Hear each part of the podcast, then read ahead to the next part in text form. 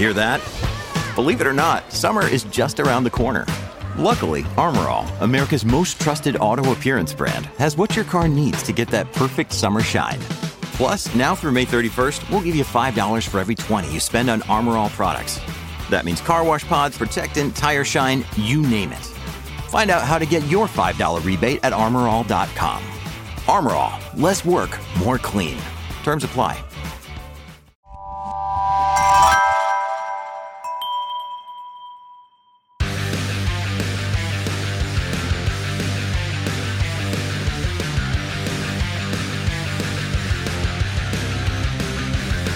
Welcome to Pit Pass Moto, the show that keeps you up to speed on the latest in motorcycling and brings the biggest names in motorcycle racing right to you. I'm PJ Doran. I'm Dave Sulecki. And this week we're going to have legendary motorcyclist Dave Aldana on the show with us.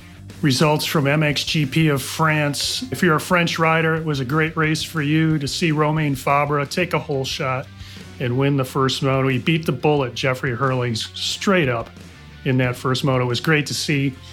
Then he gave him a battle in the second moto. So if you're a French rider, you had a great weekend because that uh, theme continued on in the MX2 class and the 250 class. Tom Vialle, another French rider on his home track, goes 1 1, pulls two hole shots, wins both motos. It was just great to see. Now, really, in the 450 class, it's a points upset now. You've got Jeffrey Hurling surging into the lead, followed by now Romain Febvre in second. So, it's really interesting to watch these next few rounds because Tim Gajser, who formerly carried the red plate and led the series, has fallen from first to third. So you've got a real tight points battle going on in the MXGP class and really some great racing on that French racetrack, man. First to third in one event, that's a pretty big swing, but that means the points are that close, I guess. Yes, it seems that way. Now in the 250 class, it's not so much, BJ. It's more like a a runaway for uh, Maxime Renaux. He's sitting on 488 points over Jago Geerts's 397. So almost seems like that class is wrapped up for the series, and they've still got quite a few races to go. AFT from the Charlotte half mile drama filled weekend. What was supposed to be a Friday night season ender got postponed due to inclement weather until Saturday. It was an amazing race by all accounts. And I'll lead with thank goodness no one got hurt because in the main event of the Super Twins class, points leader Briar Bauman, well, he wasn't the points leader, it was Jared Mees. Bauman was in the lead, let's say, and he crashed out of the lead on a wet spot of the track, leading to a massive crash, leaving, unfortunately, Sammy Halbert nowhere to go. He pretty much speared Bauman's catapulting motorcycle in the middle of the track. After all the dust settled from this massive incident, Halbert unfortunately was hospitalized. He was reported to be in stable condition. We hope that he heals quickly and well. Further, Bauman was able to get up under his own power and through superhuman abilities took the grid for the red flag restart, where they did a five minutes plus two laps uh, final race to the flag, in which Bauman unfortunately succumbed to uh, his injuries. Uh, I'm sure he was sore and just unable to finish, thereby bequeathing the title to the legendary Jared Mees. He crossed the finish line in second place. It was an absolute battle to the line. JD Beach kept Mees honest, and one Davis Fisher got the win when Mees and JD Beach were battling in the final corner, took themselves just wide enough for a really sneaky Davis Fisher to get under him, and he brought it across the line for his maiden win in the class. It was just an epic, epic battle that will be remembered and retold for years. If you were there, count yourself lucky. Again, we hope Sammy Halbert heals quickly. All the best to you, Slam and Sammy. In the singles class, Dallas Daniels took a hard fought singles title in the end of the season. He did what was needed. Congratulations, Dallas, on that title.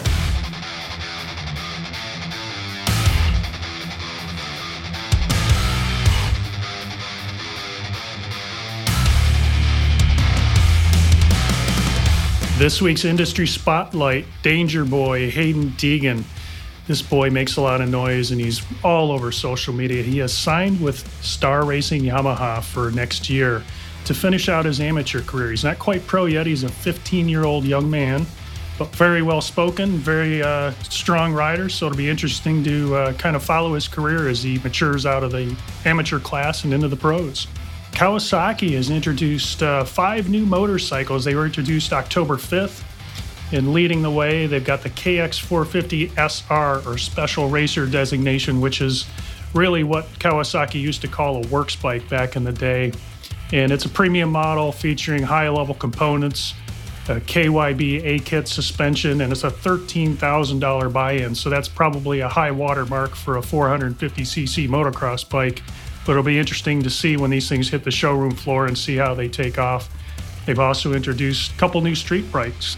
The new H2R is a uh, it's a high level street machine that's class leading horsepower, supercharged, and retails for fifty six thousand five hundred dollars. So line up, get your checkbooks out, and buy yourself a new Kawasaki for next year.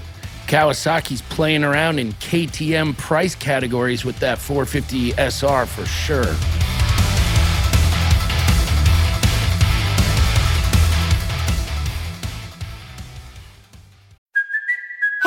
Kaley Cuoco for Priceline. Ready to go to your happy place for a happy price? Well, why didn't you say so? Just download the Priceline app right now and save up to 60% on hotels. So, whether it's Cousin Kevin's Kazoo concert in Kansas City, go Kevin, or Becky's Bachelorette Bash in Bermuda, you never have to miss a trip ever again. So, download the Priceline app today. Your savings are waiting. Go to your happy place for a happy price. Go to your happy price, Priceline.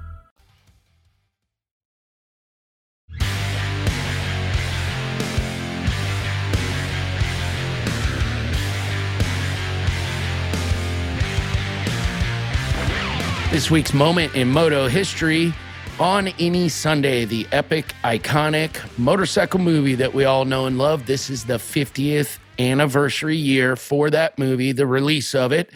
And that plays beautifully into the fact we will be talking to Dave Aldana, one of the movie's many stars today on Pit Pass Moto.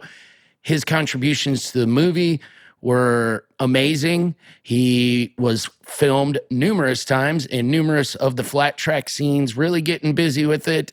I think they made mention, Dave, maybe you would remember better than I, of his road racing uh, aspirations, if you will. At the time, they probably were just aspirations. As we know, Dave Aldana went on to great road racing success uh, in the mid 70s and after.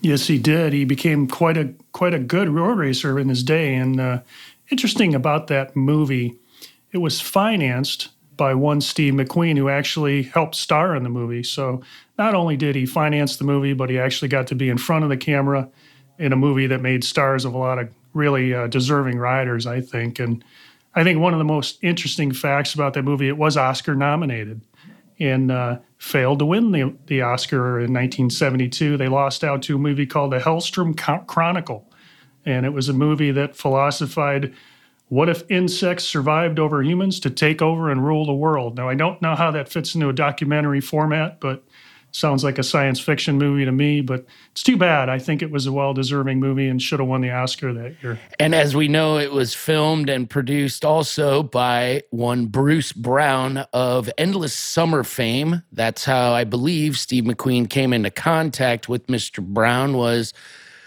through the admiration of his previous film work in Endless Summer, the iconic uh, surfing movie. Yeah, and it seems he took that same type of format and followed motorcycle racing in the same way, and you know, captured our hearts at the same time. Just a just a great iconic movie, and uh, I still go back and watch it probably every few months. I can't wait to talk to Dave about his remembrances and all the guys that he got to work with.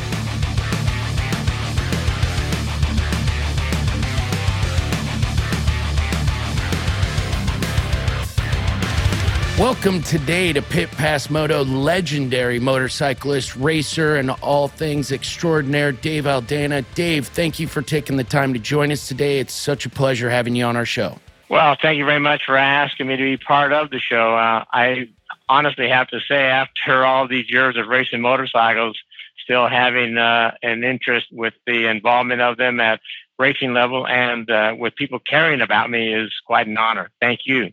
Well, it would be impossible, I think, for anyone who knows anything about the history of motorcycle racing and riding for that matter. You uh, you're not just a racer. That would be to pigeonhole you. Uh, I think uncharacteristically, you do a lot of things in the motorcycle world, not just racing. You're a builder as well at times. Correct, Dave? That that is correct. I do work on my own motorcycles, and I did at the very beginning. I guess uh, to add a little comical note to what you just said It's like I'm not just another pretty face. I have I have brains too. I can work on them if I need to. Yeah you know, I, I half wonder if that's what draws a lot of us to motorcycles is the fact that we get to work on them too, and uh, it's the zen of of owning a motorcycle, as they say. Yeah, I think uh, working on uh, one's own motorcycle from the very outset of, say, my racing career allowed me to kind of figure out what was going on with the motorcycle when something went wrong, and if I needed to, to improve somewhere, I was able to kind of mechanically minded think about what it is that uh, the improvement needs to be, and and then go from there. So it, having a little bit of knowledge uh, kind of goes a long way, especially when you at my level uh, were able to ride with the manufacturers you were able to talk with the chief mechanics and then be able to converse back and forth with them what we thought maybe needed to be improved on the motorcycle. So knowing a little bit about how the mechanical part of it all worked was uh, easier to uh, explain to the mechanics. Where it was maybe uh, we needed to, like I said, help the motorcycle along besides being a legendary racer in your own right in multiple disciplines, you raced against what most would call some of the greatest uh, road racers, flat trackers of their time. And that leads me to my next question. Who was the sketchiest of those guys that you would call legendary racers that you didn't really enjoy racing? Is there one or was it all pure joy on the on the starting line? Actually, there there was not one. Now that you you put it in that term, sketchy, there was not one that I was uh, afraid to race against because maybe they were crazy or or maybe foxy. I think it was a quite a like a um, a challenge, you know, to race against guys like Mike Hailwood, who you knew, from, at least I did, uh, from periodicals that this guy was legendary in Europe. Uh, then there was Barry Sheene, who was a world champion who uh, I uh, raced against in the match races in England. It was sort of to see, you know, how good we were against the good guys. It gave us, you know, some sort of a, a measuring stick to, to compare ourselves. And as it turned out, you know, we weren't that bad. But there was nobody really that I thought that was, you know, kind of scary. You know, when I raced against people like Kenny Roberts or Dick Mann here in America, I, I really do believe, you know, we all kind of put our pants on one leg at a time. So we were all human, and it just was figuring out how to make our bike, whichever was that one we were riding, a little bit better or try to ride it more competitively. Now, there was a difference when, you know, we raced against guys like Kenny Roberts who had a special motorcycle that wasn't the same as this PZ 750i rode. But I never was intimidated by them. I, I never was. And I'm sure they, they probably thought the same thing about me when it came to racing, whether it was, you know, Jeff Smith with motocross or Roger DeCoster or motocross. I, I, I just figured, you know, they're on the same kind of motorcycle I'm on. I can damn well race with them as good as they can. Dave, thinking back, you you started your career in an era where everybody rode everything. They they basically all racers rode all kinds of racing. And I think back in that time, it was possible to actually make a living as a racer talk about you know how that was for you as compared to what you see today how how uh, how can racers make a way in in, in and make a living at, at uh, what they love to do? Well i you know i don't know the the status of people's bank accounts today but i can tell you from what i know uh, from personal experience was you said the word and i remember that was what i did not you know really care for and that was making a living. Now there's not anything wrong with people having regular jobs you know whether a carpenter or plumber or an IT computer person or or some sort of uh, astronaut, whatever. I always looked at it like I I didn't want to make a living because I could do just a regular, you know, eight to five job and make a living. I I looked at it like a profession where I needed to make money at it. And so I always looked upon myself as being a commodity, selling myself to a manufacturer or a potential sponsor, whether it be oil, helmet, or you know a motorcycle shop. I was wanting to be compensated for the risk I was taking, and I always looked at it like from the moment I was leaving my house, somebody's paying me money to where I when I come back from whatever it is I was going to do, whether it was in America or Europe, that I was going to come home and put money in the bank to where I was not going to have to depend on the government or anybody else to take care of me when I got old. And knock on wood, I uh, was able to parlay the money that I made racing motorcycles where I never had to get a job. I, I was able to make some investments and and uh, do very very well in that. Now today, I don't know if the guys are making that much more money than we made shit 40 years ago because you know when we won a national back then, you know it paid three to five thousand dollars for the main event, and I don't know if they're making much more than that now. Plus, uh, we were getting a salary from the manufacturers, or at least I made sure I looked at myself as a free agent where I was getting paid by whoever, whatever company I was riding for.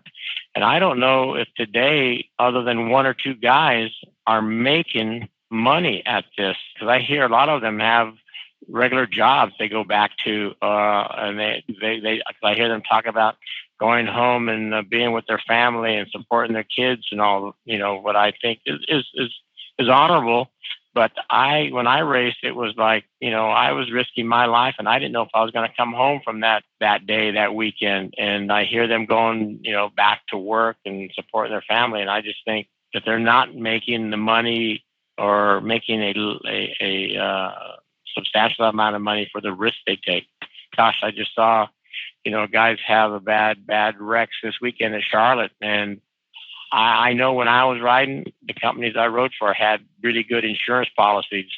Today, I don't know if AMA even has anything uh, to cover these guys' expenses after they get out of the hospital. And I think you know that that all falls back into the difference of, of making money and making a living. Yeah, that uh, crash that you reference at uh, Charlotte was no joke. Bauman uh, was the, at the front of that, and we hope everyone involved is okay. Slamming Sammy Halbert was the one who had to go to the hospital. Word is he's yeah. uh, under his own power, so we hope he heals up quick. Dave, I was curious. So you you mentioned um, clearly your your drive to go beyond, as you said, making a living. This is your profession. You treated it as a profession, and you became the best professional racer that you could possibly be in all disciplines. Looked like you had a bit of branding, early branding going on in the motorcycle. You know, it's now very commonplace. Racers understand the importance of branding. I am my number, so to speak. But you keynote for you is your uh, very unique leathers, right? That makes you a unique individual at the racetrack, wherever it is. Yeah, you're absolutely correct. And I remember when I first got into this profession, uh, it was one of those where if you didn't stand out in some way, fashion, form, or in my case, a, a fancy leather suit, you, you weren't going to be able to stand out from the rest of the crowd and make more money. And I made it a point uh, that when I uh, started racing, that I was going to be, I don't want to say unique or different. I really didn't know it, but I was creating, as you said, that persona that was going to set me apart from everybody else. And when the AMA and I really didn't get along very, very well because I thought it was a bunch of old guys in charge of a young person's destiny and career, and they were thinking backwards. And I think now how times have changed. When I came up with a, that conception of how uh, you know we should be compensated to now with social media, how things continue to change, that I was going to make sure that I was, you know, treated fairly. And I kind of thought of myself as a free agent. So when I came on the scene and started making a name for myself and doing things a little bit differently than everybody else, I tried to coin in on that. And the Bones Leathers, you know, uh, when they came out, I at first was a little hesitant. I didn't know how they're going to be, you know, uh, you know, accepted. As it turned out, when I talked to people and I said, I'm going to be on the cover of this magazine, I'm going to be on the cover of this, uh, you know, newspaper, or I'm going to be associated with a manufacturer and I'm going to get a lot of publicity. I didn't realize that I was going to have to like back up those words. Luckily, I, you know, I was able to, you know, continue to race and be at the front and win races. But it's amazing after all these years, I look back in my career and I, I think how I won, you know, a regional championship, state championships. I won national championships. I won world championship races. But it seems like after all these years, what the people remember most are my bones leathers. You know, now I, I as I uh, am still a showman to some uh, regards, I give the people what they want. You know, they want they want to see me in the bones leathers. I will wear them, uh, you know, handsomely. I uh, I think that you know that however they remember me and my name, I've I've come to believe uh, I'll, I'll do what it takes because it has continued to open up doors for me today. I, I'm very amazed that I think my longevity, for one, has helped. But I'm still able to be the grand marshal at certain events. Uh, I'm able to be asked to do certain things that involve motorcycles, and it's all due to I think the name that I created for myself. And I say jokingly, I've outlived everybody else, you know, so that that helps, and I can still string a few sentences. I can still string a few sentences together and uh, sound coherent enough to do interviews. And people ask me to be part of whatever it is they're doing, and I, I really enjoy it. And it's my way of of giving back to the profession that allowed me to see the world and experience things that other people only dream about. But I'm not giving back my money. I, I I'm keeping that. and I don't think any of us would blame you, Dave. Now, you spoke of Grand Marshal, and congratulations on being Grand Marshal at AMA Vintage Days this year. That was great, and the uh, Bones leathers were on full display. And I think just the outpouring of a, of attention and, and fans at that event for you had to been quite a moment. It, it, it was, and and I've said, you know, jokingly, uh, I think in a lot of my life there's a lot of, a lot of jokes in one regard, but I say jokingly, you know, you can never go back. But you know, with the motorcycles and the way and where I am in my life, I'm able to step back in time a little bit and being the grand marshal and wearing the bones leathers and be remembered for something that I was doing for fun and probably would have done for free. And then to be remembered for all those antics and whatnot and race accomplishments is really great. And, and I really am humbled by the people's sincere uh, desire to tell me, you know, uh, stories that they remember about me or races that I won.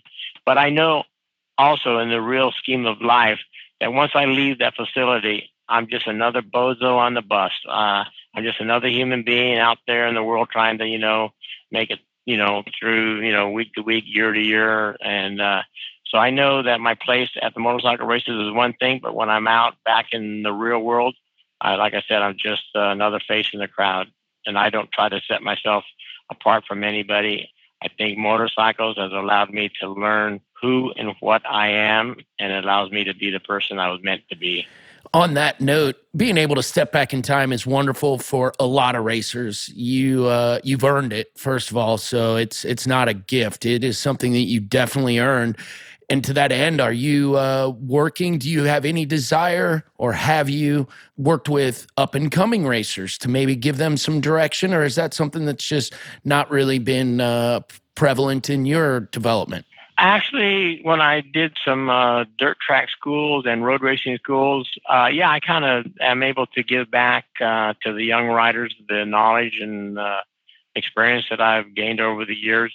But as far as taking somebody under my belt and uh, being a coach, I find it, I don't want to say difficult, but I don't think I could tell somebody, even though I can look at them and rate and watch them race and, and say to myself, or say to someone who's standing next to me, this guy should be doing this, this guy should be doing that, or they should try this or try that. I can't get myself necessarily to go down in the pits and tell somebody that. But what I can do, and I have done this, is I have seen somebody and I will share with them the experiences that I had, and this is what I did, this is what worked for me. I would never tell somebody you need to do this, you need to do that. But I, I do let them know that you know with anything that anyone is successful at you get out of it what you put into it. And the guy that puts in the most work usually has the best accomplishments. And i will share with them this is what worked for me this is what i did. But i could never you know like i said tell somebody even though i think to myself and to you in this interview but yeah I, I see things that if they'd have done this i think that would have helped or if they'd have tried that that might have helped them. But answer your question you know, I think we all kind of learn certain things through life. I mean, life's experiences, especially more time you spend on a motorcycle or anything with two wheels, you're going to have better knowledge of what those two wheels or motorcycle is going to do underneath you. So, I mean, if anything, if I could say uh, now to the public who's listening, the more you ride, the more you're going to be in tune or aware of what that, that motorcycle is going to do. So, I, I, whatever it is you do, you just do a lot of it. Yeah, racers are still racers. Um, it's easy for most racers to remember being a young racer and hearing from someone older than you how to do things isn't always the best way, but definitely sharing examples and actual outcomes that can be helpful. So I'm sure that's exactly why that worked for you. Yeah, you know, there's there has been a, an occasion where the young people will be brought over to my pit area by their fathers who have seen the movie on any Sunday or who I race with. One thing I do say to the young person who's five or eight or ten years old, you got to have fun. If you're not having fun doing it, you got to find something else to do. If it's not fun, you know, and, and for me, you know, racing obviously uh, and winning was fun. But if I didn't have fun and enjoy traveling the world and meeting new people and experiencing new things in life, I looked at every time I left my house, not only was I being compensated for it, but it was an adventure. I couldn't wait to get out on the road or get on the airplane and look and see what was going to happen in my future. It was really an adventure. And if you're not having fun doing it like I was, you need to find something else to do because I believe me, as I've gotten older, life is too short to not do what you want to do in, in this time that we have on earth. Dave, it's been such a it's been such a pleasure talking to you. You are an amazing guest. Uh, we really want to thank you for taking the time today. I know you're a busy man. What with all of your uh, marshal duties at a bare minimum, I'm sure you have other duties beyond marshaling motorcycle events. We appreciate you doing that. Is there anybody that uh, you want to give a shout out to? I know you're not a sponsored racer anymore, but maybe there are some people that you want to mention. Actually, there. I, that's one of the benefits of being a racer that I was. I still get uh, a lot of stuff from people to help support my racing. Alpine Stars, Motul Oil, Arai helmets, freewheeling motorcycles, SBS brakes, Saddlemen seats, uh, CP pistons, Honda John. There's just a lot of people who are still behind me that I uh, I couldn't do or continue racing like I do without their their support. So thank you all out there. Well, thank you again, Dave, for taking the time to join us on Pit Pass. We look forward to seeing what you get up to next. It looks like your race is nowhere close to over. not yet. Not yet. Thank you.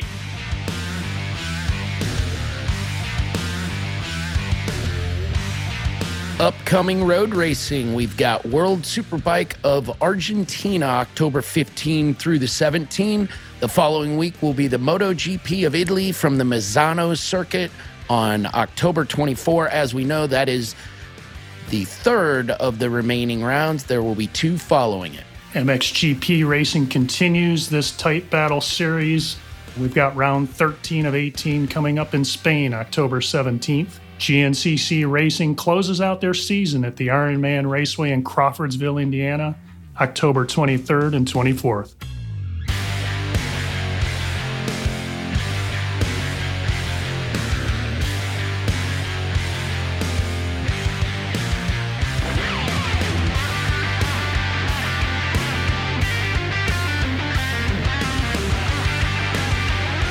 Thank you again to our guests for being with us today, and thank you for tuning in. If you enjoyed this episode, make sure to follow us on your favorite podcast apps so you never miss an episode. If you have a moment, please rate and review us. We really appreciate it. Make sure you're also following us on Twitter, Facebook, and Instagram, and visit pitpassmoto.com where you can check out our blog. This has been a production of Evergreen Podcasts. A special thank you to Tommy Boy Halverson, Chris Bishop, producer Leah Longbreak, and audio engineer Eric Coltnow. I'm PJ Doran. I'm Dave Sulecki. We'll see you next week. Have a really good time.